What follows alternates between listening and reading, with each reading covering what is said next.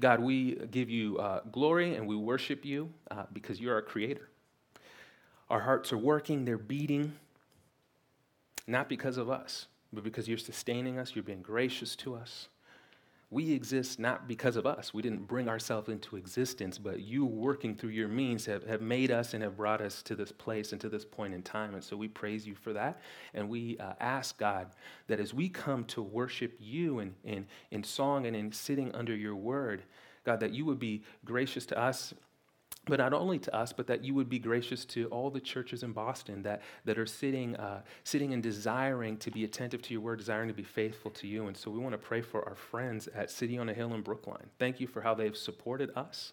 Thank you for how they've encouraged us. And we pray that as they gather right now to, to worship, that you would be at work by your spirit, that you would bless the teaching, that you would allow people to connect, and you would allow people, most importantly, to, to see and to respond to your goodness and your glory in Jesus.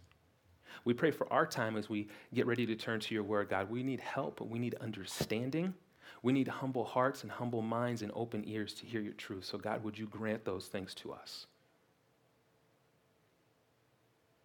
Would you, God, work by your Spirit and show us that our deepest needs, the things that are on our minds right now, the things that we woke up worrying about, show us how our deepest needs are, are met by Jesus? Show us that through this text, God. We pray it for your glory. We pray it for our good. We pray it so we could see you in all your beauty and your perfection. In your Son's name we pray. Amen. So I want, to, I want you to imagine something uh, with me. I want you to imagine a rich person coming to someone. And this rich person coming to someone and saying, I see that you have need. And I want to be kind to you and I have the resources to do it. I have a, I have a bank. I own a bank. I own a bank, and it's not full of other people's money, it's full of my money. And I see your need, and I'm going to give you the key to this bank to get in the front door, and I'm going to give you the combination to get into the vault where all the cash is. I see your need. I want you to take the key. I want you to take the combination. I'm going to write it down right here for you because your memory's bad. Here's the key. Here's the combination. It's yours. I want you to go to that bank. I want you to help yourself. How silly would it be if that person gets that offer, gets that key, gets that combination, walks into that vault in that bank, and walks out with two bucks? Wouldn't that be silly? Spiritual renewal is when we move from knowing about Jesus to experiencing him deeply. It's when the doctrines that we know in our minds, which we should know in our minds, begin to shape us and take root in our hearts. Week one of this series, we talked about spiritual renewal comes from a renewed vision of God's holiness, our sinfulness or unholiness, and that Jesus' grace stands in that divide. Week two, we talked about uh, renewal of joy in our life comes from understanding that we have God's approval through Jesus, so we don't need the approval of other people. And this week, we're going to talk about the renewal of our character, the renewal of our attitudes, the renewal of our actions, living different, becoming a renewed you through God's process of sanctification. Sanctification is this progressive process where God is shaping his people to become more like Jesus. Grow in godliness, grow in holiness, grow in grace. It's this continual, slow process of growing spiritually because of the grace that has happened to us through Christ. And when it comes to this idea of progressive sanctification, growing in godliness, growing in Christ likeness, growing in, in godly character, I'm afraid that we are a lot like the person who has access to the bank vault and walks out with two bucks.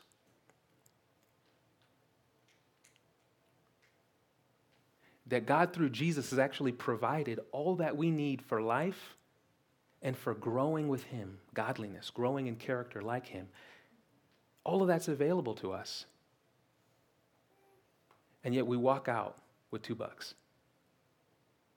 See, in Jesus, we have not only grace for our sins, but God's power for our growth. The question is will we seize it? And then be renewed. become a new us, more like Jesus. Let's look at the text that we're going to be in that's going to touch on these concepts. So, really, uh, rich and beautiful passage. It's 2 Peter 1 3 through 9. So, pull out your Bibles, turn them on, um, or just lift your head slightly and, and look above. 2 Peter 1 3 through 9. Peter, one of Jesus' closest friends, is writing this. He's one of the uh, 12 apostles and one of the inner three. He writes this in this letter 1 3. His divine power has granted to us all things that pertain to life and godliness through the knowledge of him who called us to his own glory and excellence, by which he has granted to us his precious and very great promises, so that through them you may become partakers of the divine nature, having escaped from the corruption that is in the world because of sinful desire. For this very reason, make every effort to supplement your faith with virtue, and virtue with knowledge, and knowledge with self control, and self control with steadfastness, and steadfastness with godliness, and godliness with brotherly affection, and brotherly affection with love. For if these qualities are yours and are increasing, they keep you from being ineffective or unfruitful in the knowledge of our Lord Jesus Christ. For whoever lacks these qualities is so nearsighted that he is blind, having forgotten he was cleansed from his former sins. You guys agree there's a lot there? There's a lot going on. This is a great passage to do a Bible study on. This is a hard passage to preach. There is so much here that is all good for us. But I want us to focus in on, on this idea, this, this main thread, that in Jesus, we have God's grace for our sins and also God's power for our growth. Peter is talking about growing in godliness godliness, godlikeness, growing to be like God. Not that we become divine, but that we embody his attributes and character. We grow more like Jesus, all that God wants us to be. Jesus as the not only substitute that saves all who trust in him, but the example set forward for how we are to be as humans. That's what Peter is laying forth in this. But notice the first thing, and through the first four verses, Peter is going to teach us one thing that spiritual growth is actually possible. Now, our experience kind of runs counter to this, right? Isn't changing hard? Changing is difficult. Any of you, any of you tried to make yourself a morning person and just struggle through that? We were just like, man, I just set seven different alarms. And you can name your alarms. And if you have an iPhone, you probably can do this in Android. Tyler would know. Um, but if you can't, you can do it in the iPhone. So you remember that. you name your alarms. Get up now, Okay, really. The next one is, okay, you really need to get up now. Next one, seriously, you're going to be late for work. Get up, right? I name my alarms time with my Savior, time with God. Okay, this is really time. Like, I just try to teach, try to remind myself I need to get up early. And it's hard. It's hard enough to make yourself a person who's not a morning person to a morning person. Change is difficult, right? And that's an external thing. What about when it comes to our character? When you recognize, I don't love other people the way I love myself. When you realize the people that I love, I'm often most harmful to. And I don't even want to do that. I need change inside of me, in my character. This is why growth in the Christian life, we often think and we feel is difficult. This is why the call to grow sometimes we can kind of turn our ears off to because we recognize this. I've tried and I haven't seen much progress. The Bible will talk about this growth in our character as, as fighting sin. Uh, sin in, in this, this sense, uh, all that God does not desire and doesn't honor Him, all that runs contrary to what he desires and commands and wants for us. One of the things he calls us to do is to love him and to love our neighbor as ourselves. And we all know that we fail at that. So it's clear as day by our experience that sin is real and we're implicated in it. And here's the thing when you try to uh, work change in your life, it, it feels a lot like whack a mole. You ever play whack a mole? Where you whack the mole in one spot and just pops up in another? You got to be quick to get it again. You ever feel like change in your character is like, wow, I made progress in patience. And now I just found out this about myself that you feel like you're growing in one area only to be exposed in another. This is why change is hard, growth in godliness is difficult. And this text is a lifeline meant to help us. See, there's some ways in which we have a very deficient understanding of the gospel, the good news of Jesus for our salvation to restore us to God. His life, he obeyed where we could not. His death, he suffered the penalty for sins that we ought to suffer. His resurrection, he rose victorious over the grave, so that by faith in him we are restored to God now and forever. We have a hole in our gospel because when we think gospel, we only think grace for our sins. When we think gospel, we often only think, well, a new status has been put upon me by grace. I'm forgiven of my sins. I'm declared righteous. But we dangerously overlook another component of our salvation. Yes, a new status. Yes, we're forgiven for our sins. Yes, we're declared righteous. Yes, we're adopted by Jesus. Yes, we're declared holy, but most of us put the brakes on there and never go to the next block, which is still on the gospel street. We don't realize that through Jesus' life, death, and resurrection, seized by a person through faith, not only are we forgiven of our sins, but we have God's power to grow. That's what Peter is, is teaching us here. Salvation means not only a new status, but a new us. From the inside out. Look at verse 3. His divine power has granted to us a few things that pertain to life and godliness. No, all things. His divine power has granted to us everything pertains that's required for life. This is eternal life and godliness, growing like God. Do you see what Peter is saying here? Peter is saying the moment that a person encounters Jesus, the moment that a person trusts in Jesus, their status before God is not only changed forever, but they now have access to that vault. They have everything that they need for eternal life and for growing to be like Jesus. They will never lack for anything under those two categories ever again.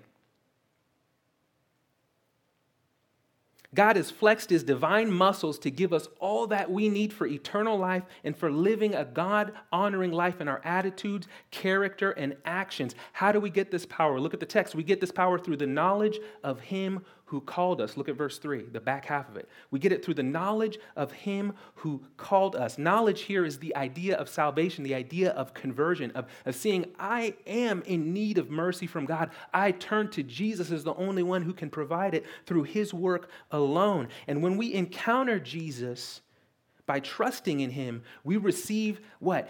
the very great and precious promises that God has been laying out for all of history. And these great promises of Scripture, there's many of them, but they say this not only are we forgiven in status, but God will make us new in our nature. God will make you still you, but a new you through the grace of Jesus Christ. Through Jesus, God's divine power, his strength, his muscle, his power to save. The, the Psalms talks about it as his arm to save. It reaches out and gives us a divine nature. Not that we are divine, but that the life of God comes into us. The power of God comes into us. This sounds a little new agey, right? You hear things today, if you just kind of survey uh, spiritual and religious advice, you might hear stuff like follow your bliss, follow the God that is in you. Seems very new agey for today. It would have been the same for, for at Peter's time.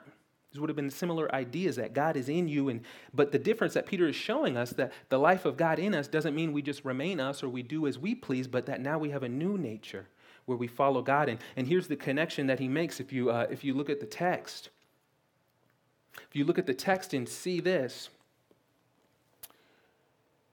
Notice how this culminates at the end of four. Having escaped from the corruption that is in the world because of sinful desire. Last week we talked about being Adam and this, this allergic nature that we have towards God where we are sinful. Well, through Christ, through God's divine power, through the knowledge of Jesus, this all comes from knowing Jesus, we have been uh, freed from this sinful nature that we have that makes us allergic to God, that's no longer on the throne of our hearts. We have a new nature from God, which means new desires for God, which also includes a new power from God, which means we live a new way where we grow in God likeness. We have all we need for life and godliness. Faith in Jesus means a new status, but a new nature as well. And it's easy for us to forget this. It's easy for us to take this for granted. It's easy for us to overlook this when all we seem to experience is struggle. But if we look at the story of the Bible, one of the most common refrains between God and his people is this Your hearts are far from me. Or the refrain, You're a stiff necked people. You kind of listen, but you're stubborn. And here's the promise. Here's one of the promises that Peter has in his mind as he's writing this. Listen to this from Ezekiel 26 or 36, 26. God says this to his people I will give you a new heart, and a new spirit I will put within you. I will remove the heart of stone from your flesh and give you a heart of flesh. I will put my spirit within you and cause you to walk in my statutes, his commands, his laws, and be careful to obey my rules. You hear the promise he's talking about here? He's, he's laying out this, this sort of spiritual heart transplant. That left to ourselves, our desires for God are, are, are, are, are numb, are dead. Our heart, our ability to, our power to change ourselves, to grow in godliness, all of that is numb, it's dead, it's flatlined. But God says, I'm going to work a spiritual surgery on you. I'm going to do a spiritual heart transplant. I'm going to take this heart of stone. What's stone? Does stone respond to anything? Does stone pump blood? Does, does stone get up and obey? Does, does stone respond? No, stone is dead. Stone is numb. Stone is flatline. God says, I'm going to take that, I'm going to pull that out of you, and I'm going to put in its place a heart of flesh that beats, that flows blood, that leads you to your body to animate and to work and to respond to me. And you're going to have power to obey my statutes because I'm going to put my spirit within you. This is what Peter is referring to and talking about. If we were to go to Acts 2, we'd see that Peter was there when one of the fundamental moments when this happened on a big scale. But God is telling us He's going to touch our souls, impart a taste for the things of God and the power to live pleasing to Jesus in us. And it happens through the knowledge of Him. Verse 3, first part, through the knowledge of Jesus, through seeing what He's done on the cross. See, through Jesus, we're liberated. We escape from this sinful nature. And through Jesus, we're empowered. We have divine power and a new nature. This means the life of God is in us by His Spirit. He dwells in us. And for this reason, we can't live with a defeated view of spiritual growth.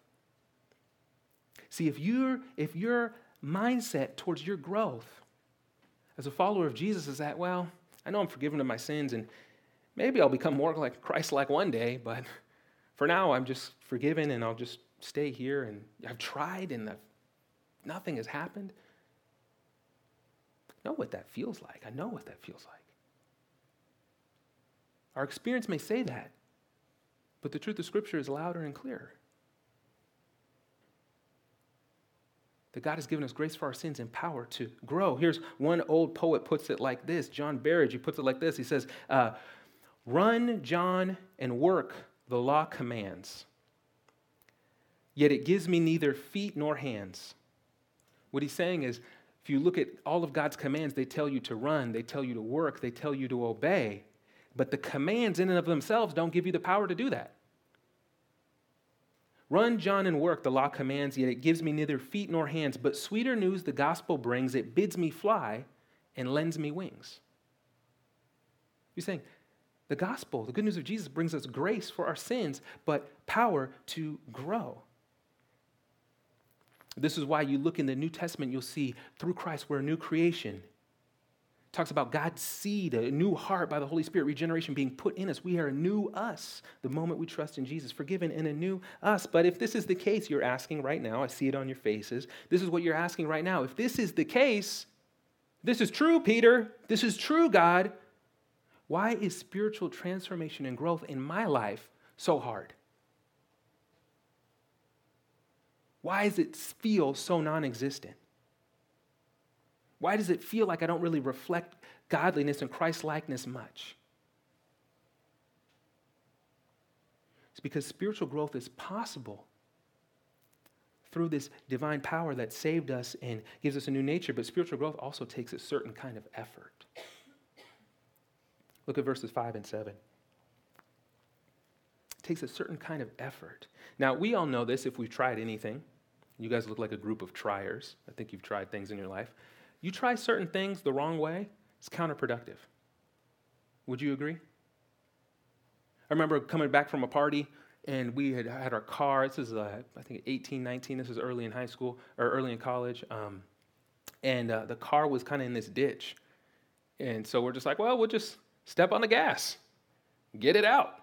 More power, more movement.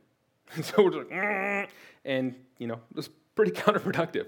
Tire spins, sinking deeper. Didn't work. Wrong type of effort that ended up being counterproductive. And part of the reason I think we can struggle to grow, even though we have all that we need for life and godliness, is because we have the wrong type of effort.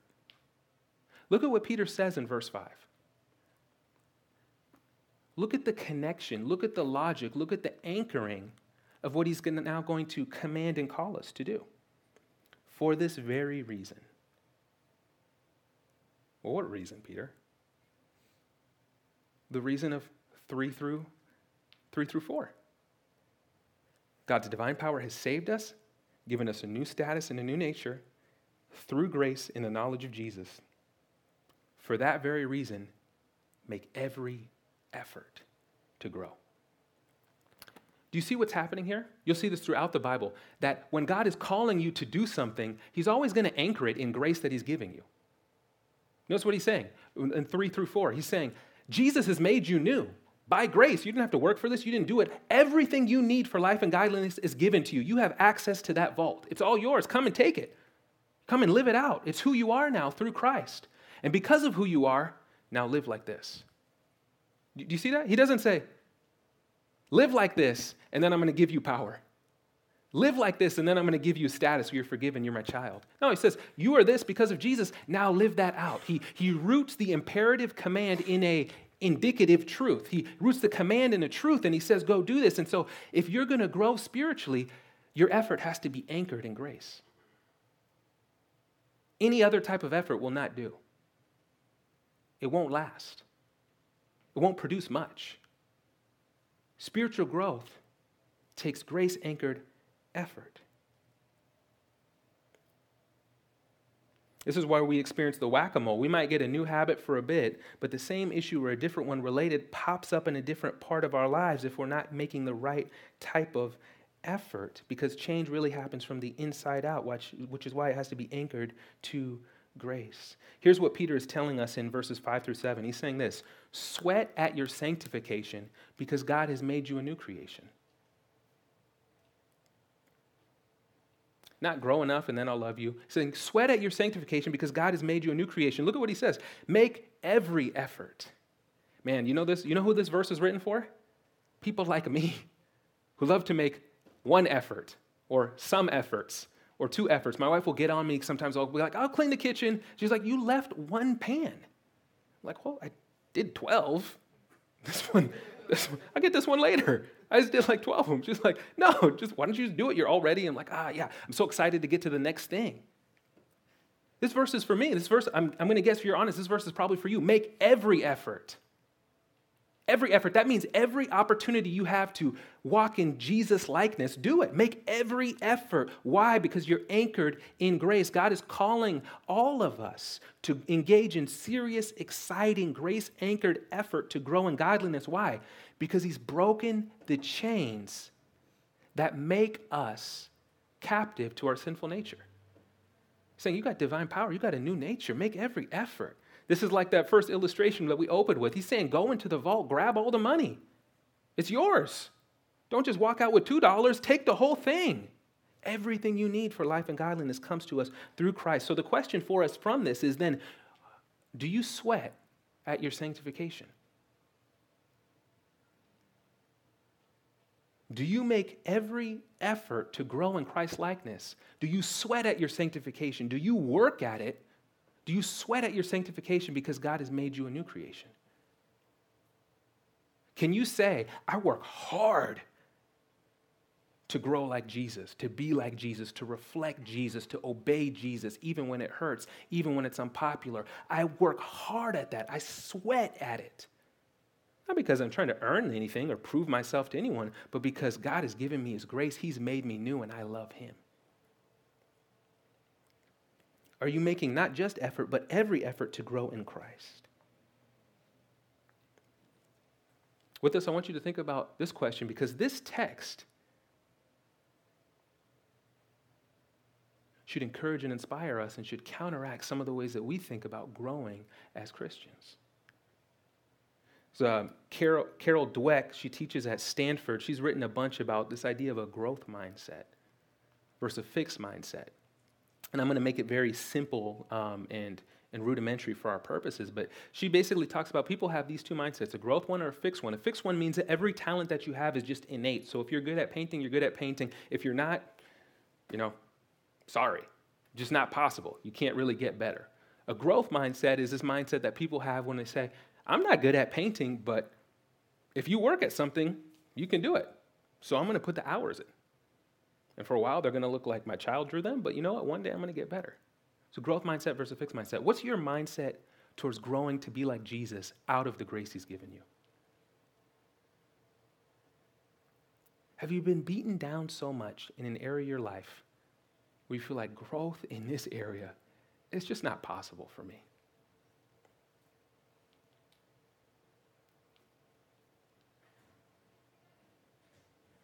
What's your mindset when it comes to growth out of grace to be like Jesus? I, I think there's three categories. There's the defeatist view, which says, I'm forgiven, but I'm a struggler and there's I just I just don't know. I don't know if I'm really going to make progress. You just feel defeated. There's the, the, the escapist mindset that basically says this I, I, know I'm forgiven, I just don't really think much about growing in my, in my Christ like character. I just, it's just not on my mind much. And then there's what we all are trying to strive for, which is in this text there's empowered. I have a new creation by grace, and so I want to sweat and work at my sanctification. I want to sweat at it. And notice where this all starts. What does it start with? Supplement your what? Your faith. This all starts with faith. This is where it all starts in, in verse 3. We get the divine nature. We're made new through the knowledge of Him, through the knowledge of Jesus. And so the thing that converted us, the thing that saves us, is the thing that helps us grow. It's through faith. It starts with faith and it anchored in constantly trusting Jesus. And then every effort is connected to Him. So if you want something practical from this, because I'm not going to do much practical, because I don't think the text does here, but I think the one practical thing is every effort that you make to grow needs to be anchored to Jesus. You must say things like this. When you are in the middle of temptation or you're saying, Oh, I want to love this person, I should, this is what Christ is calling me to, but I don't because they're this and they're annoying, right? When you're in those moments where those things are flashing through your head, most of life isn't like that, it's quick. But when you're in those moments, you have to do things like this God, I'm doing this because you've saved me by your grace, you've empowered me by your spirit. I can do this because you're in me, you're with me. You have to connect every effort to Jesus if you want to grow because that's where the power is. It's in Him, in you, by faith. So, what you need is you need people around you to help anchor you in Jesus. Because every effort here is Jesus anchored. This is why you need to be in a gospel community if you want to see this happen. People who are going to point you to Jesus, remind you of Jesus, help you grow with Jesus. And this list of godliness, Christ likeness, it's not so much a, uh, a grab bag, but it's all things that are anchored to one another faith in Jesus is the anchor. It's everything else that, that flows out. It almost helps to think of it like this. I'm going to quote a, a commentator here. Uh, he, he, puts it like this He says, uh, describes the virtues in this way As you've obtained faith in Christ, stand in it. Stand in it. This language of add to makes it feel like you're going shopping. Well, I'm going to add a couple of this to my cart. Mm, the fat free or the not fat, oh, God, this, right? That's not what Peter's talking about here. All of these things are being anchored on top of one another. They're overlapping, they, they intersect. So as you've obtained faith in Christ, stand in it. Now apply yourself diligently to advance in virtue. That's moral excellence. That's a, that's a junk drawer term. And as you stand in virtue, don't be satisfied, but press on to increase in the knowledge of God's will. Where's that come from? Comes from the scriptures, comes from the Bible. As you stand in that, do not be satisfied, but be diligent to enlarge your capacities of self control and the mastery of your passions. We all have passions that flare up and wreak havoc in our lives. Enlarge capacities for self control. As you stand in that, don't be satisfied, but cultivate every form of patience and in that, let devoutness and piety and sweet love to God flourish. And in that, kindle or strive to kindle your affection for other believers as brotherly affection. And in and through that, grow in love to all people. So, in other words, advance, keep on, press on, advance, work, sweat, don't give up, don't be satisfied. Look to grow in all of these things, not to earn anything because you're anchored in God's grace that is not only giving you a new status, but giving you a new nature. I mean, we talk about wanting to be gospel people. This is a te- this is gospel people. This text and the source is faith in Jesus, not self effort. So if you ever find yourself not really caring to grow in Christ likeness, you got to go back not to a thing on this list, but you got to go back to the source. Supplement your faith. You got to go back to Jesus. You got to sit and reflect on Him. You got to open up the Bible and get some time with Him. That's where the desire to grow comes, but also the desire to grow to comes from this too. Godliness is a good thing. Godliness is a really good thing. I want you to imagine, we're going to do some imagining. This is the second imagine thing. I want you to imagine this. Imagine yourself 10 times more patient than you are right now.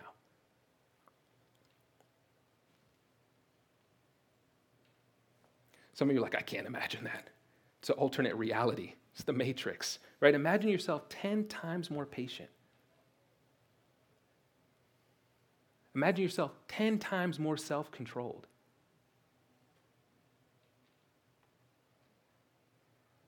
Imagine yourself with 10 times the depth and intimacy of faith with Jesus Christ. What type of person would you be like? You would be a massive light in this world, bringing God's goodness, beauty, and truth everywhere you went. In even stronger ways than you, you maybe do now.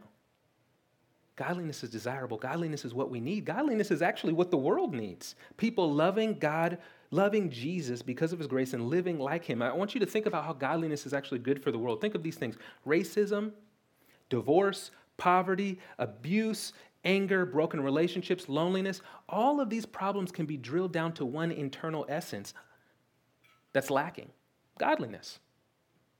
Ungodliness is living far from and out of step with who God is and what He's designed us to be and to live and, and, to, and to mirror. And godliness is knowing God and living like Him. And that's where restored relationships come from.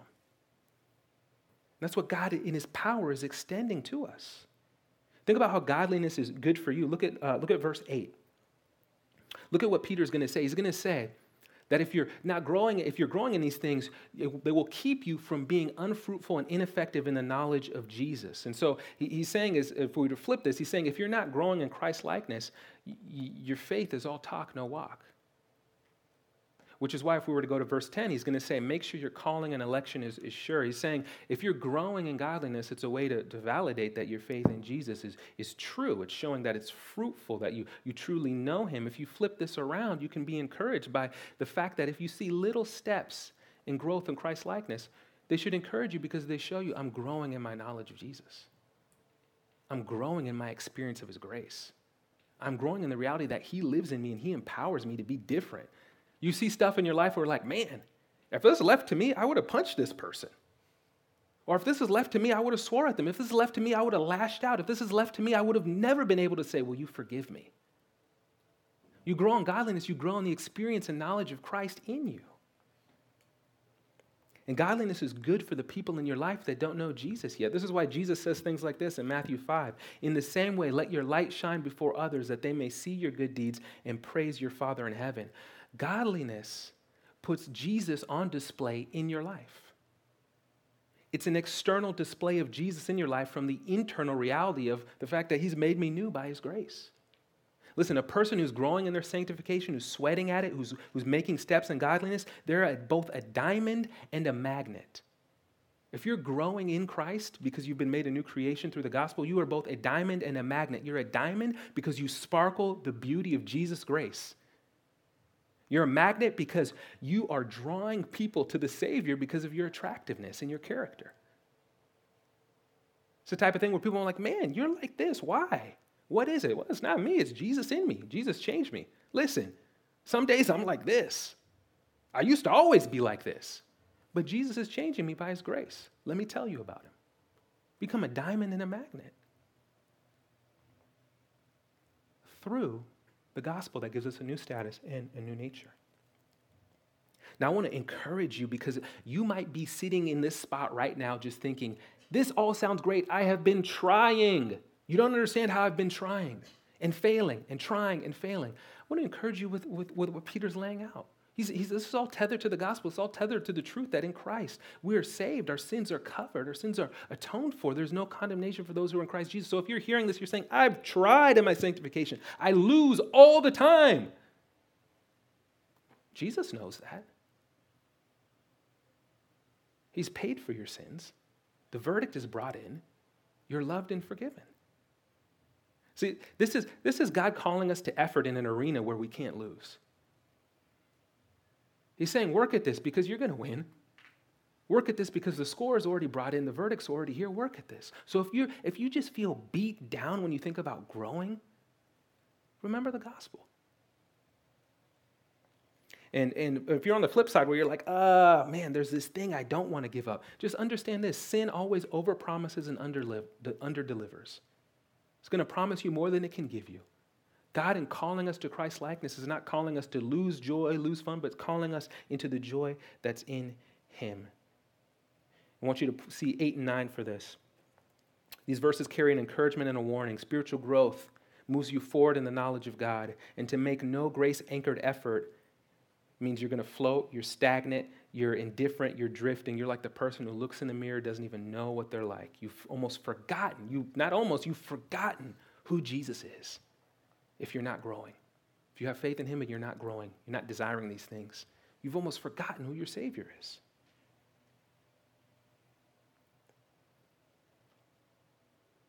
It means the key to all of this is Jesus, faith in Him. Because it's, his, it's through God's divine power that we've been made new through Christ. So I want you to, I want you to think about these things. We're going to close right here. Back to that bank vault. Do you see all that God has granted you. Verse 3. This is a verse to memorize. This almost sounds too good to be true. It's granted us all things pertaining, needed, required for, necessary for life and godliness. All of it comes through the knowledge of Christ. All of it comes through Him, seeing Him, trusting Him, knowing Him. In Christ, you have not just a Savior from your sin, get the full gospel. You have a Savior from your sin, and you have His new nature in you, which means power to change and grow. You have a healer from the sins you've committed, but you have God in you by His Spirit, giving you a new heart. You have power to grow. This, you have access to the promises of God that are fulfilled in Jesus. They're yours. You share in the divine nature, which means God is actually making you more and more like Him through Christ. You can change, you can grow, you can press on in godliness because the world needs it, you need it, and through Christ by faith, you can be made new and renewed, and you have all that you need. Do you understand how beautiful the gospel is? That God has given us a covering for when we fail, forgiveness, and empowering to grow. We can't lose. You literally cannot lose. The only way you lose is if you forget this. The only way you lose is if you grab that grace and then you make no effort in the gym of sanctification to sweat it out because you're a new creation. But if you understand this, you embrace the gospel by faith, you cannot lose. You will grow and you will become more like Jesus. So, what needs to change? Is it tethering your effort to grace?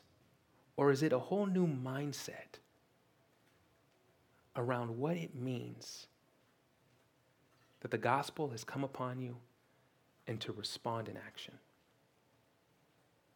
you have all things pertaining to life and godliness in Jesus.